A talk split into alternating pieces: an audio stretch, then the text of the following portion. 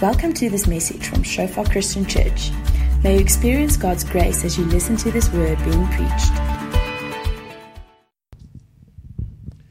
Okay, good morning, everyone. It's um, really good to be here again. um, but Esther and them stayed with us for a while. And I remember Esther always being cold.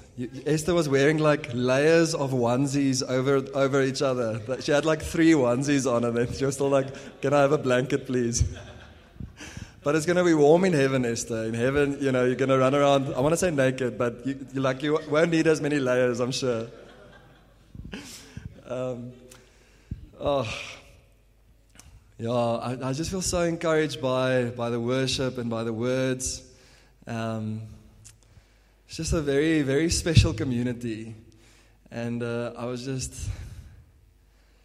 Uh, I normally only start crying later on in the sermon, but um, I, I, just I opened my eyes at one point uh, during worship, and I and I saw my wife dancing in front, and I just hadn't seen that for so long.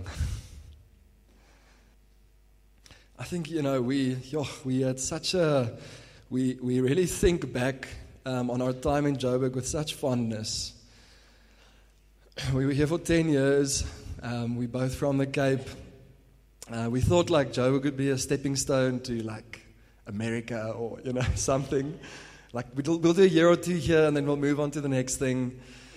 And, um, and, and, uh, yo, I think, um, you know, I think there were many things that happened here that we, we also thought, like, even when, when we were asked to lead the, the plant of the Sandton congregation, I thought, we, think, we, we thought, like, yeah, we, are going to do this for God. You know, we'll, we'll do this favor to God, like, you know, we'll make ourselves available. And then halfway through, you just realize, like, you need this. Like, we need much more sanctification than anyone else. So God actually has to put us in a position that is, you know, will just get us to you know, get rid of all of that sin, you know, and get to trust Him. And, and we really went through some tough times here as well. Um, as a family, you know, personally, there were some big things that we faced. And um, I think we, like the love that we experienced in this community, just uh, transformed our hearts. Um, God's love that was portrayed, not just in word, but in deed through this community was so powerful and really yeah, impacted us for the rest of our lives. So I really honor Henny and the leadership team and all of all of you are members of this of this this part of the body. Um, yeah, just thank you for representing God well in that way. Um, yeah. Oh, but it's going well with us. Um, we're settled in uh, in Stellenbosch. We uh, a few wobbles along the way. It's not easy moving with three small children. Um, some of you will remember Benjamin, Caleb, and Daniel. Um, Benjamin and Caleb kind of go on their own. Daniel is like, we saw The Incredibles the other day. Who of you know the movies The Incredibles? Um, you may remember they, like, there's a family of, of superheroes, and each one has his special power. Um, and then in the end, they're not sure what the baby's power is. They, they thought maybe he's not a superhero. And then the baby like turns into a ball of fire. And when we saw that, we're like, that's Daniel. he's like this ball of fire. We thought he, for the first six months of his life, we didn't hear him. You would just like put him down and he would just like sleep or not speak. He would just be there. We're like, oh, it's the most amazing baby, so easy. And uh, come six months, I think we did the baby dedication, and someone was like, "No, they just see like this fire on his life, and like these, you know, Shadrach, Meshach, and Abednego walking in the fire." And we're like, "Oh, that's strange." And then he found his voice, and this energy, and this determination, and this. So, um, so that's been good, um, but it's really good to be here. Um, I want to share a little bit this morning about um, about the heart. And um, I've, I've really been challenged about um, just the idea, like how, think, how God thinks about the heart and what the word says about the heart, the importance of the heart, what it represents. Um, and I think it's a challenge to us because I think, you know, uh, Louis, when he shared that word, spoke about the many lines. You know, there, there are these many lines, there's many voices, there's many distractions. And I think, I think our world is set up in that way that we are so busy and we're so focused on the external things. Um, even in our relationship with God, we often focus on the behavior. You know, I, my line of work, I'm in consulting, and we work, uh, we, we work on strategy and culture and leadership development projects. And a lot of our work is, is around behavior change. Our clients will say, we need people to behave in a different way to the, how they're behaving in the moment, at the moment. For us to execute our strategy or to you know, foster the kind of culture we think will, that we want. People need to do different things. They need to form different habits. Can you help us to do that? And, and that's what we do. And, and I've, I've wrestled with this thing because, in, in my view, like the most effective and the most sustainable form of behavior change is where there's a change of heart. There's, there's actually like a moment, or there's an experience, or there's a conversation, or there's a, a conviction, but there's, there's, there's something that you're like, oh, oh my goodness, you know. And there's actually there's something very deep that shifts your perspective and, and the way that you relate, and, and then and then you're like, okay, well, you know, then the behavior change almost becomes a natural outflow of that. But that's not that's often not how we approach it. Even like with our children, um, I'm challenged with this.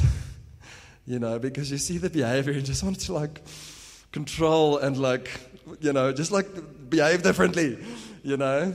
Um, but then we're like, wow, we're actually meant to be shaping their hearts through the way that we discipline. We're, able to, we're actually meant to shape their perspectives and their hearts through the way that we discipline them. And of course, the behavior as well, but, but that's not where the behavior originates. Um, and so I think this is a, a, a, challenge to us to, to pause and to say, yo, with everything that we're, especially in Joburg, I just remember like you're driving and there's just like this, like your senses are attacked with all this like billboards, you know, and the traffic and the, there's just a sensory overload.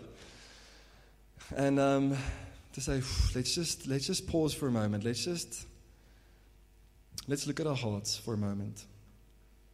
And, um, and I, I think it's always good to start with why. Why, why, does it, why is it important to talk about the heart? And I think one of the reasons, for me, the primary reason is um, found in Proverbs 4, verse 23, um, which many of us will know, which says that um, above all else, guard your heart, for everything you do flows from it. Other translation says, For it is the wellspring of life. It is that it is that origin, it is the source of like the big we see the big stream and the big river, but the heart is like it's the wellspring of life. It's that origin, is that source, and everything we do, everything we do flows from the heart.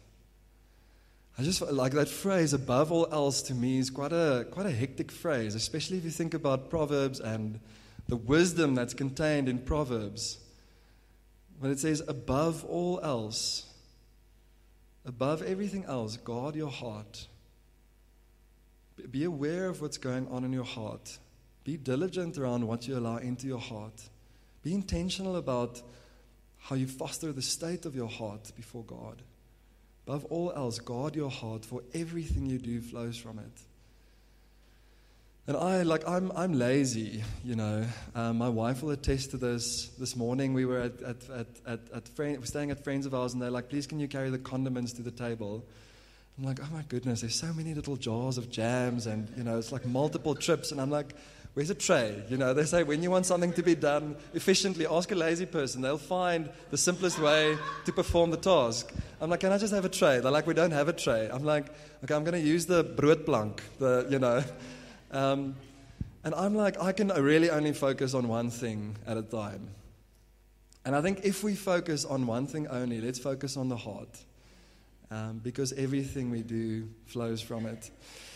Um, what is the heart? I think we get a very, like, there are multiple parts of the word that speak about the heart, and, and we're looking at some of those today. I think if you, I think if you had to distill all of that, I really like um, Timothy Keller, and I'm not just quoting Timothy Keller because I'm preaching in his congregation. Um, I, I, I, this is to me the best definition of the biblical view of the heart that I've heard, because often we hear the heart, and I think sometimes when we hear the heart, we, we, I see like that red, little red emoji you know. And you, you, sort of, you sort of associate it with Valentine's Day, you know, the heart. Oh, it's romantic and it's, it's lekker and it's sweet and it's cute and it's all these things. Um, but a lot of that is associated with how we feel, you know. Um, it's, it's the emotional side. And while the heart, in the biblical view, while our emotions will follow the state of our heart, a heart is not primarily about emotion only and feeling only. Um, so Timothy Keller actually says, um, he describes it as the control center of our whole being. Which is essentially another way of what Proverbs 4 had been saying, right? Everything you do flows from it.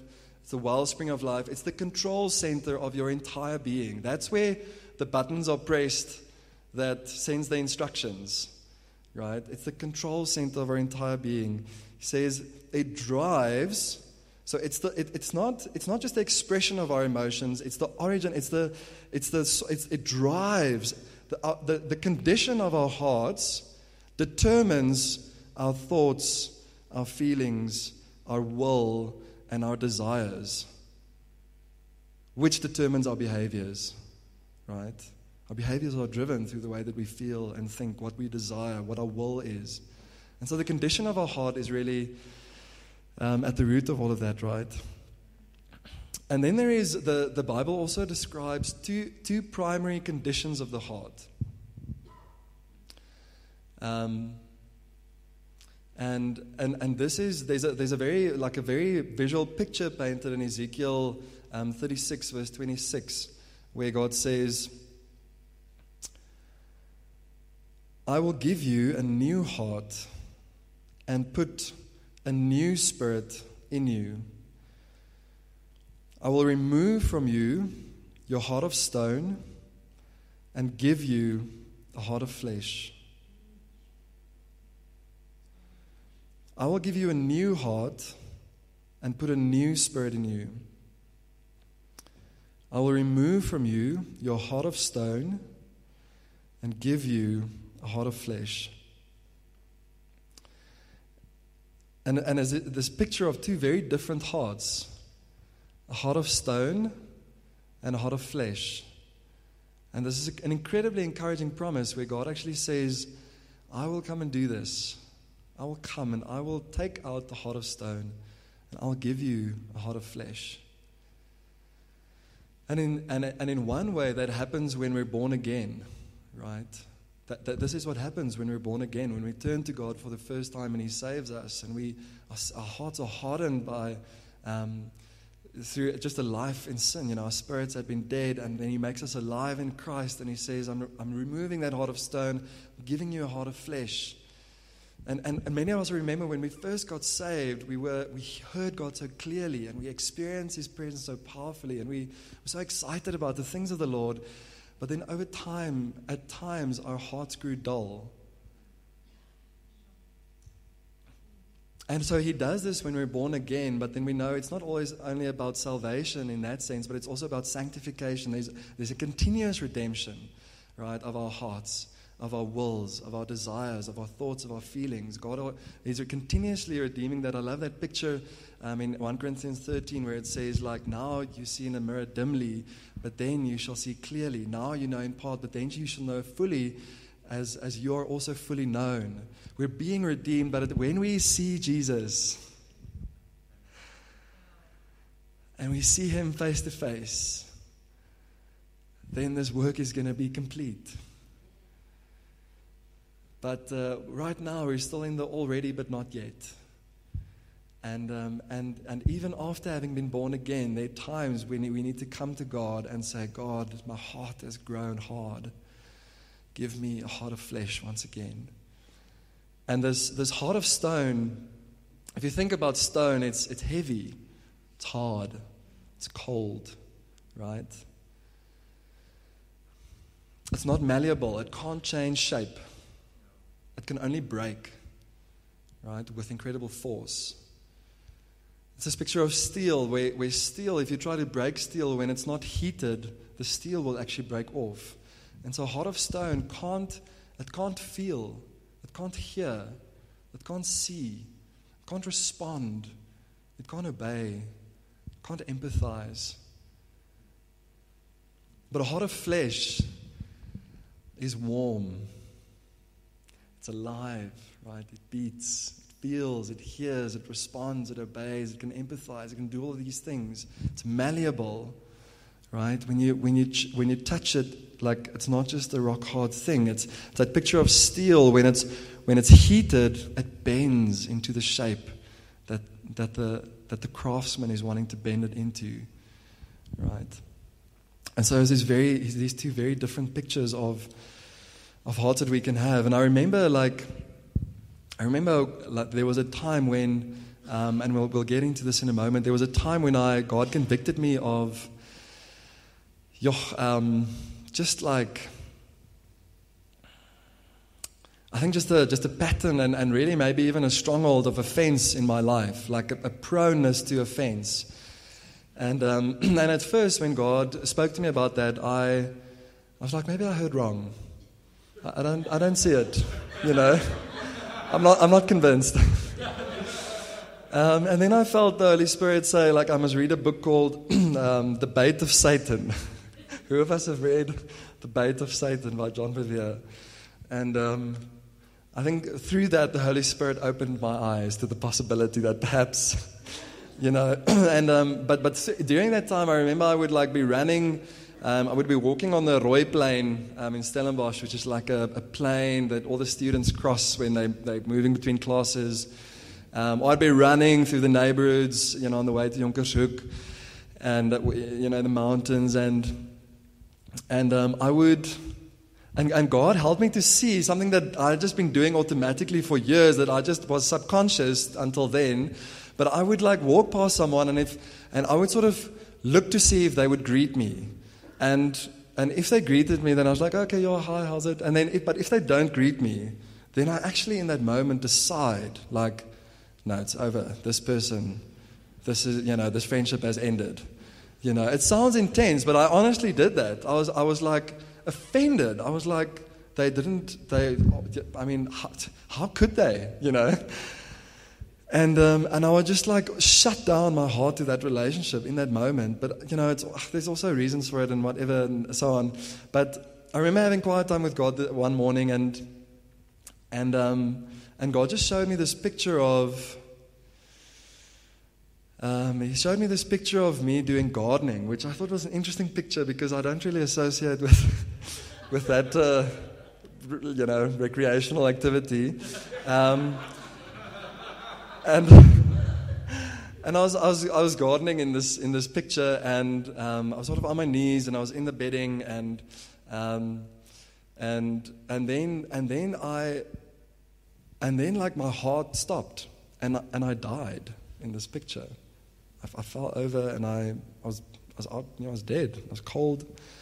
I lay there on the grass, and then I saw God come, and he um, he he, he, he put his hand into my chest and he took out this heart and it was this it was this it was this big like gray like overworked like heart. Um, it was too big. It was like it, it was fatigued and it was it, it, was not functioning. It was sort of a grayish color and he and he and he set it aside and then and then he reached into his own chest and he, and he took his heart, and it was this amazing, like, heart with color and perfect size, and it's working properly. And he, and he put it into my chest, and I, and I, I became alive again. And, um, and then what he showed me was that what I was doing in, the, in this picture when I was gardening is I was actually like pulling out weeds and I felt like the Lord said, like it was the, the pulling out of the weeds represented repentance. And it's actually repentance that enables us, that, that triggers that exchange, that, that invites God to say, Well, let me give you a heart of flesh for a heart of stone. And so I think, I think an important question for us is also what, what causes our hearts to harden? What, what are the things that, that makes our, heart, our hearts hard over time? If we start out, when we come to God, we're born again, we have these amazing, you know, heart of flesh, what happens? Um, and I, I think I, I, if, if this message resonates to you, I want to encourage you to, um, to, to just go and read and meditate on, on Hebrews 3 and 4. Um, I think just two powerful scriptures on this on this topic, on this theme, and a lot of what I'm saying, um, I think, is also coming from uh, having spent time on those. I'm just going to read verse 13 from Hebrews 3, um, which says, "Encourage one another daily, as long as it is called today, so that none of you may be hardened by sin's deceitfulness." Encourage one another daily, as long as it's, as it's called today, so that none of you may be hardened by sin's deceitfulness. And um, Hebrews 3 and 4 is amazing. It, it, actually, like, it can seem like quite a harsh, and it, I think it is quite a, it is quite a direct, it is quite a firm message. Um, I think if we read it with a religious mindset, we might, we might feel God is just out to punish us. But if you look at the text, it actually, like the promise is actually centered around entering to God's rest. He's prepared. He talks about the fact that He's prepared a rest for us to enter into. That was always His will, that was His heart.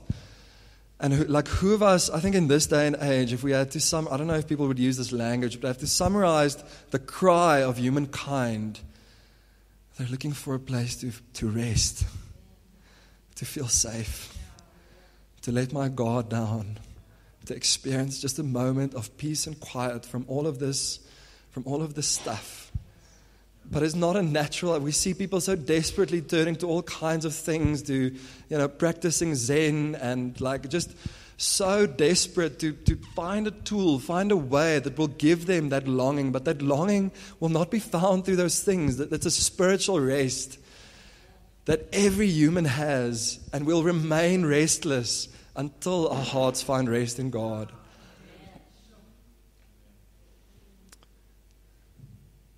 And that's, that's, his, that's his heart. He's like, I've, I've prepared this place, but my people, he says, do not harden yourself like the Israelites hardened themselves in the, in the rebellion because of their unbelief.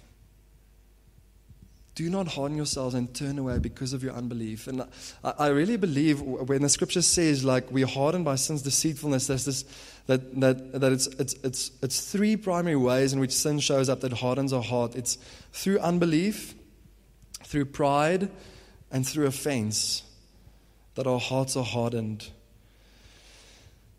Unbelief, unbelief is really a hardness towards God.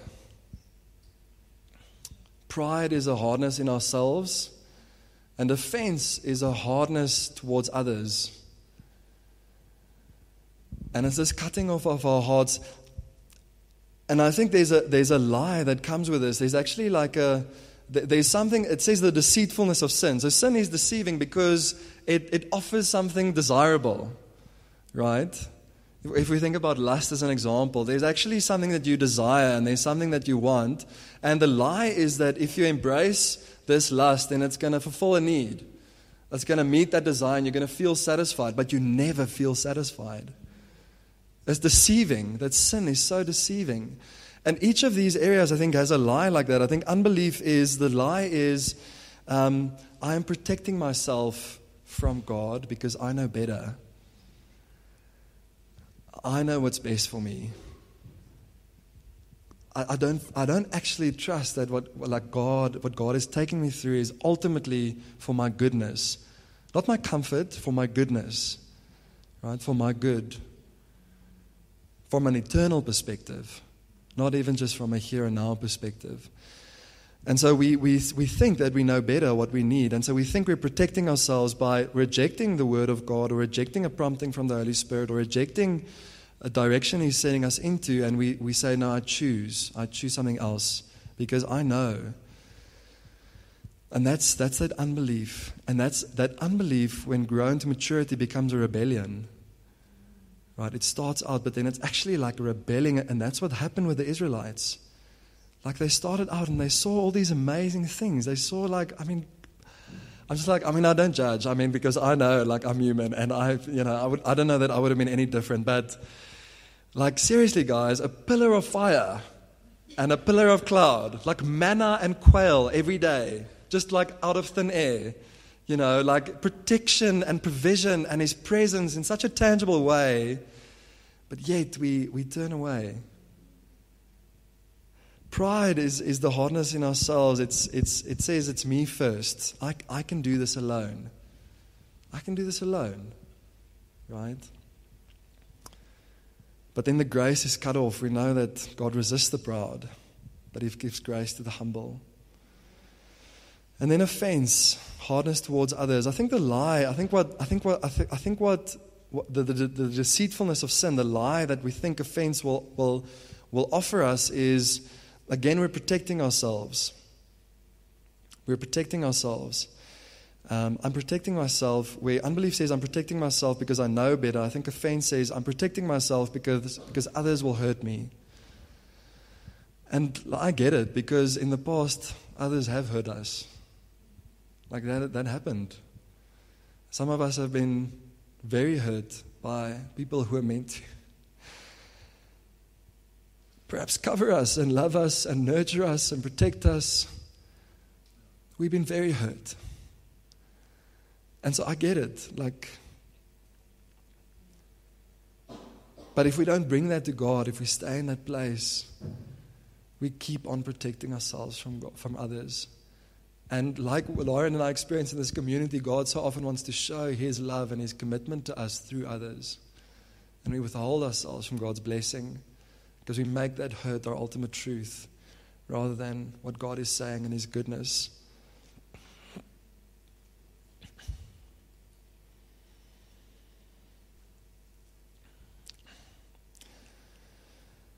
Yeah, I'm like, well, that's a problem. We have a problem. if we're sitting with these three things, we were spending time with Annie and Rochelle um, on, on Friday, and, and Annie just said that actually the, the root of all sin is idolatry. And um, I think so many of the words we heard this morning is, is an invitation to come back to God as, as, our, as our primary place of trust. Um, I was so I was so encouraged by um, what Marcel also shared, and uh, and I was even just like Yo, Marcel, like God's work in your life. yeah, I just remember, like, you know, there were lots of questions at some point, like, and um, it's, it's, it's just so encouraging to see. You know, God speaks so powerfully through you, powerfully through you. So I just want to honor you for your obedience. Um, thank you for that.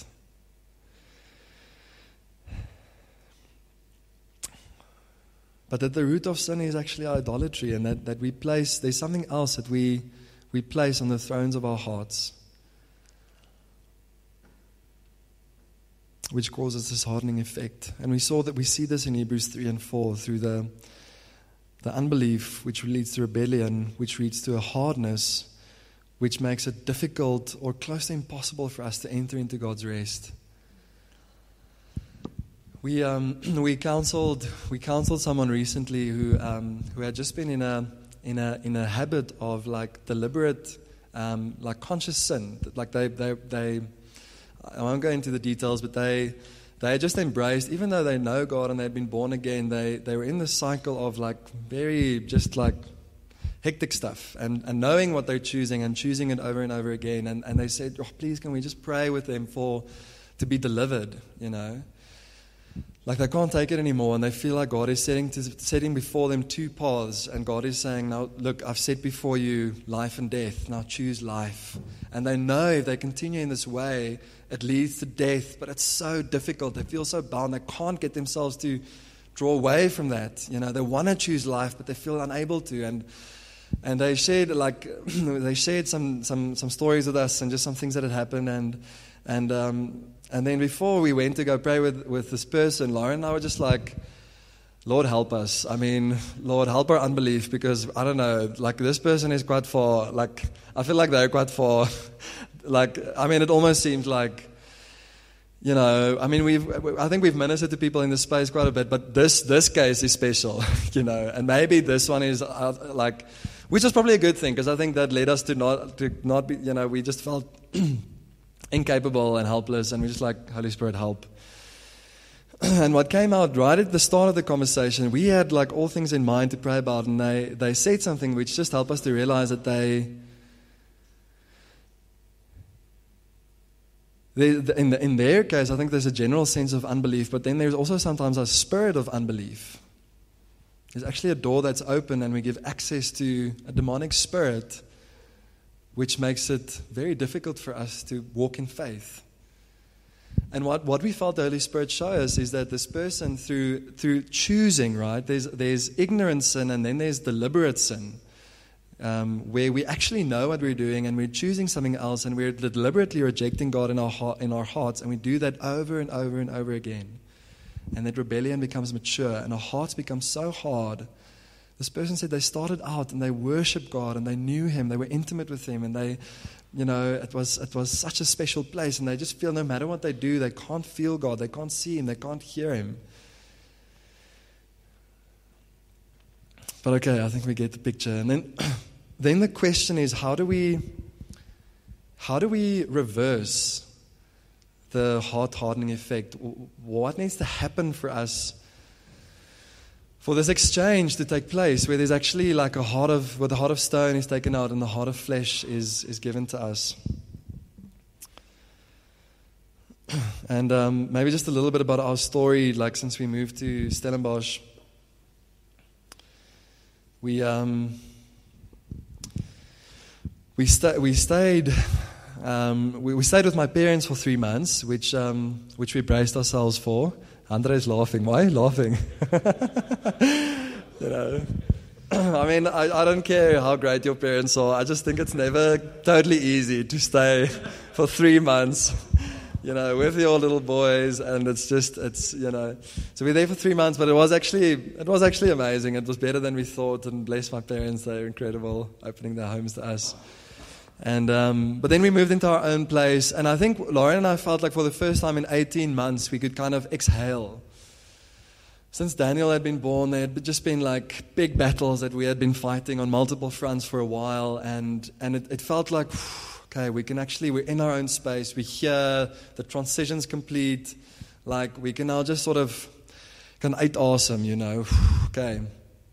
And, um, and,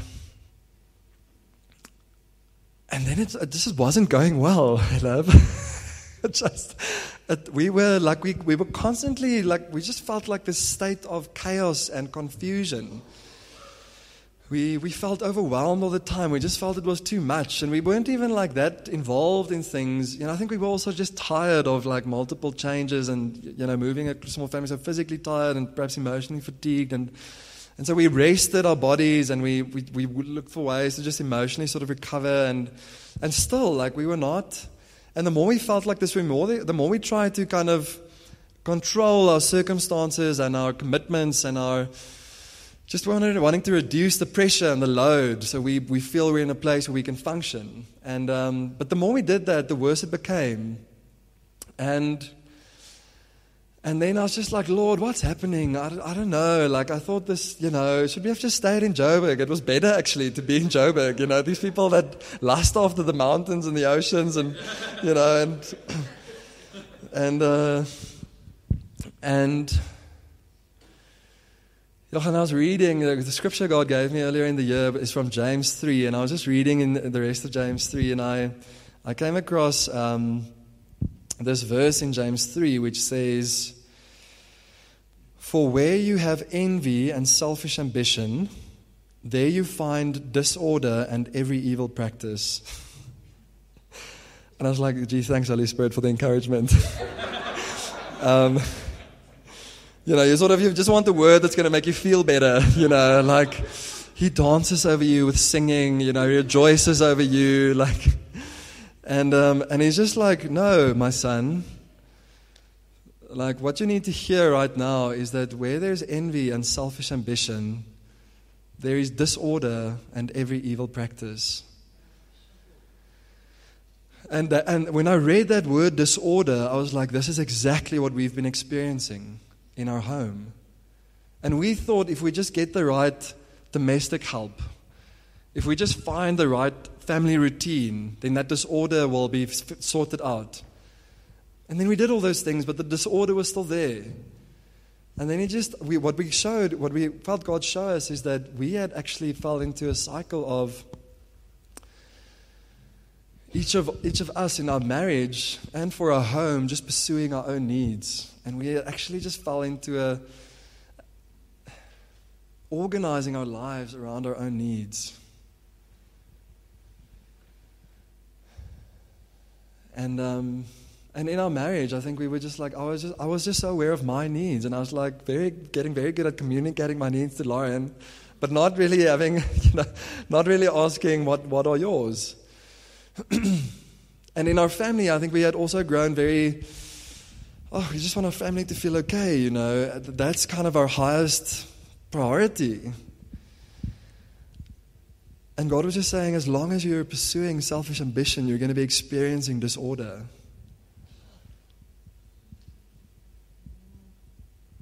And the word self preservation became something that, that, that we spoke about. We're actually just preserving our lives. We're actually just, oh man, we're just trying to keep it together and to be happy and just not feel overwhelmed. That become our goal, to be honest.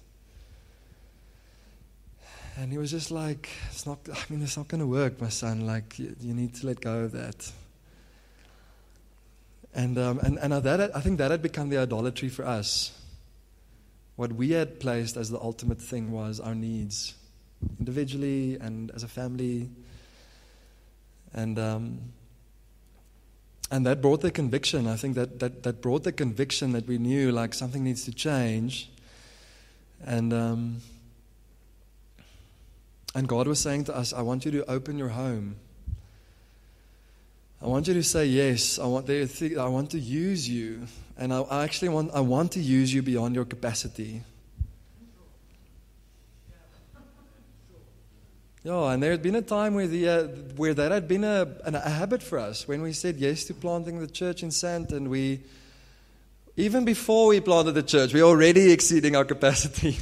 We were uh, like, we were, our youngest was 18 months. Our second, well, Lauren was seven months with the second one. I was up for a promotion in a consulting firm, which would mean additional responsibility. Then we were approached and we were just like, no, I mean, just no. I mean, it's just not no. I mean, there's no way. My dad told me I'm crazy. He actually said to me, you're being foolish and you're going to regret this decision. But I drew near to God, and God was just like, Who shall go for us, and whom shall we send? And again, I remember feeling so confused, feeling such a state of chaos and disorder, and I actually, I remember feeling physically nauseous the one day and just going into the inner room and just like, God, because I think in my heart of hearts, I knew this was from God, but I just couldn't see it. I was just like, no, Lord, no, no, no, no, no. And um, I got in there and I was, I was spending time with God, and then I heard those, those words, and He just took me to Isaiah 6, and I was reading through that scripture, and it says, Woe is me, for I am undone. I'm a man of unclean lips, and I'm from a people of unclean lips, and I just, I'm just like useless. God can't use me. And, and then God's like, Yes, now I can use you. You've realized it's not actually so much about your capability or your capacity.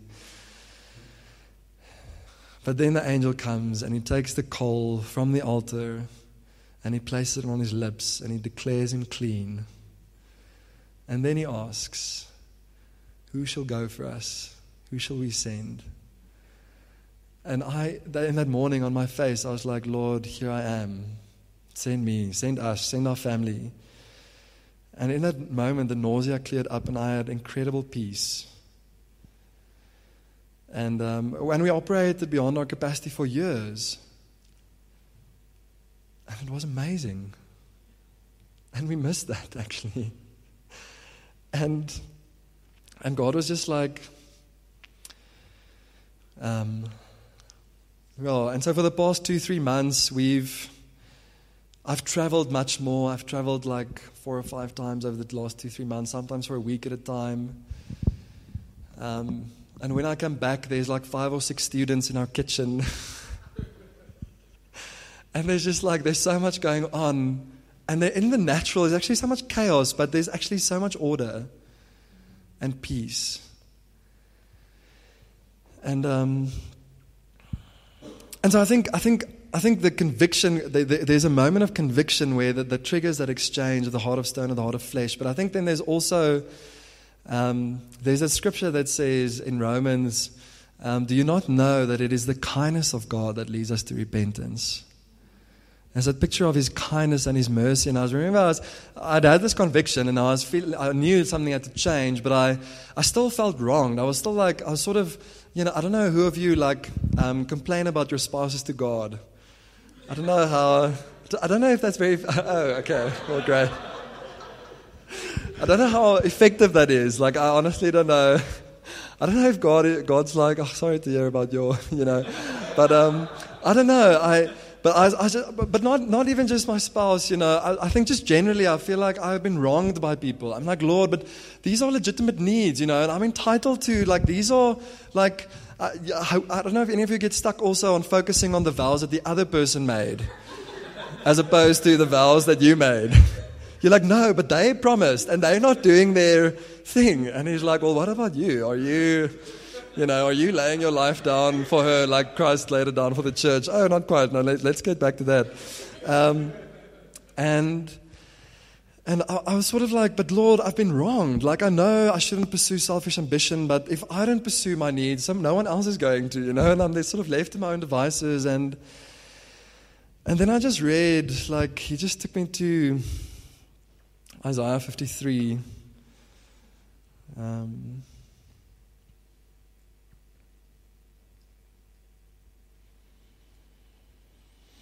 and I was feeling very sorry for myself, you know, like I you know, I'm just taking, I'm just being so selfless and, you know, all these things.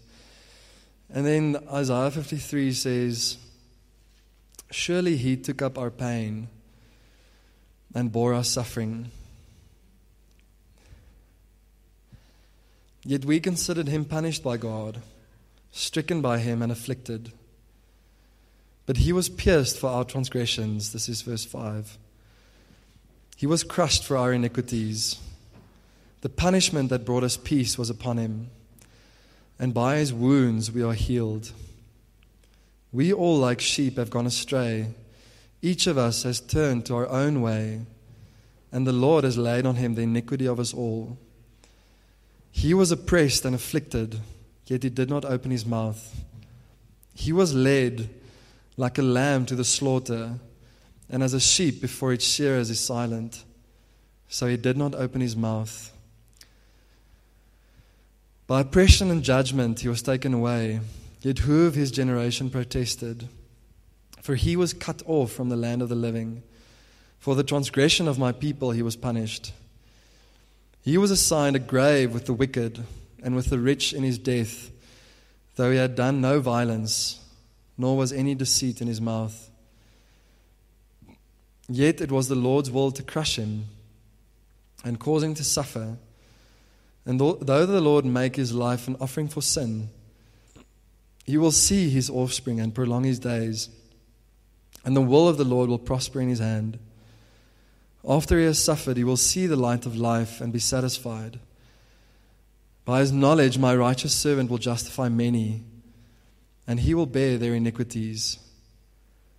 Therefore, I will give him a portion among the great, and he will divide the spoils with the strong because he poured out his life unto death and was numbered with the transgressors.